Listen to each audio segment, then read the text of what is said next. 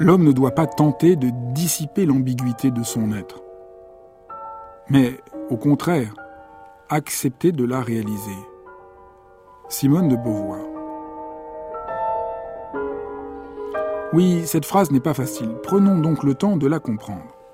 Est ambigu ce qui a plusieurs sens, plusieurs directions, plusieurs côtés, plusieurs caractères. En général, on voudrait éviter ces ambivalences. On cherche à ce que tout soit ramené à un sens univoque, quitte à ce qu'il soit unilatéral. Ce serait le prix à payer pour être efficace. Et en effet, nombre de discours politiques, idéologiques, essayent d'effacer toutes les opacités. Ils cherchent à supprimer toutes les couleurs, les zones de gris, pour l'évidence du noir et blanc.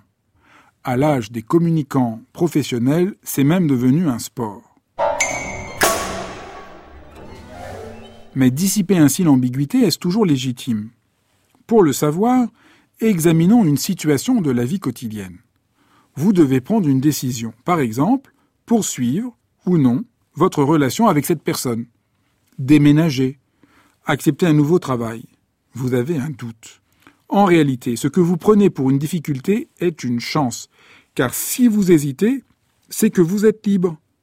Si, dans toute situation, une seule chose s'imposait, une seule personne, un seul appartement, un seul métier, ce serait horrible.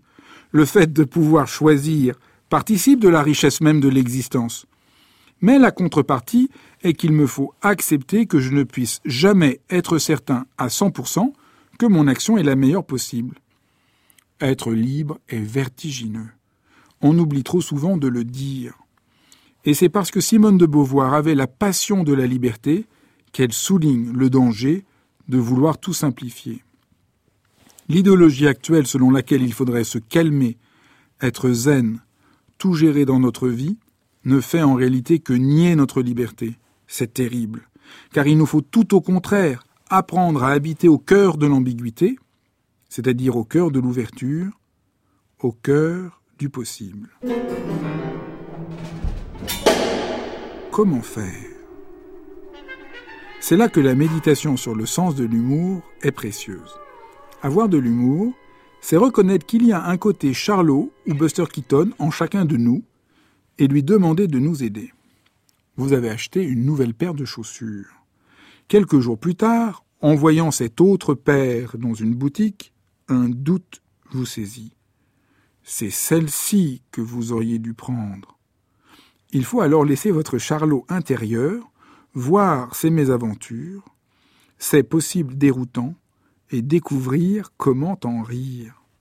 Lorsqu'on prend les choses trop au sérieux, l'ambiguïté devient effrayante.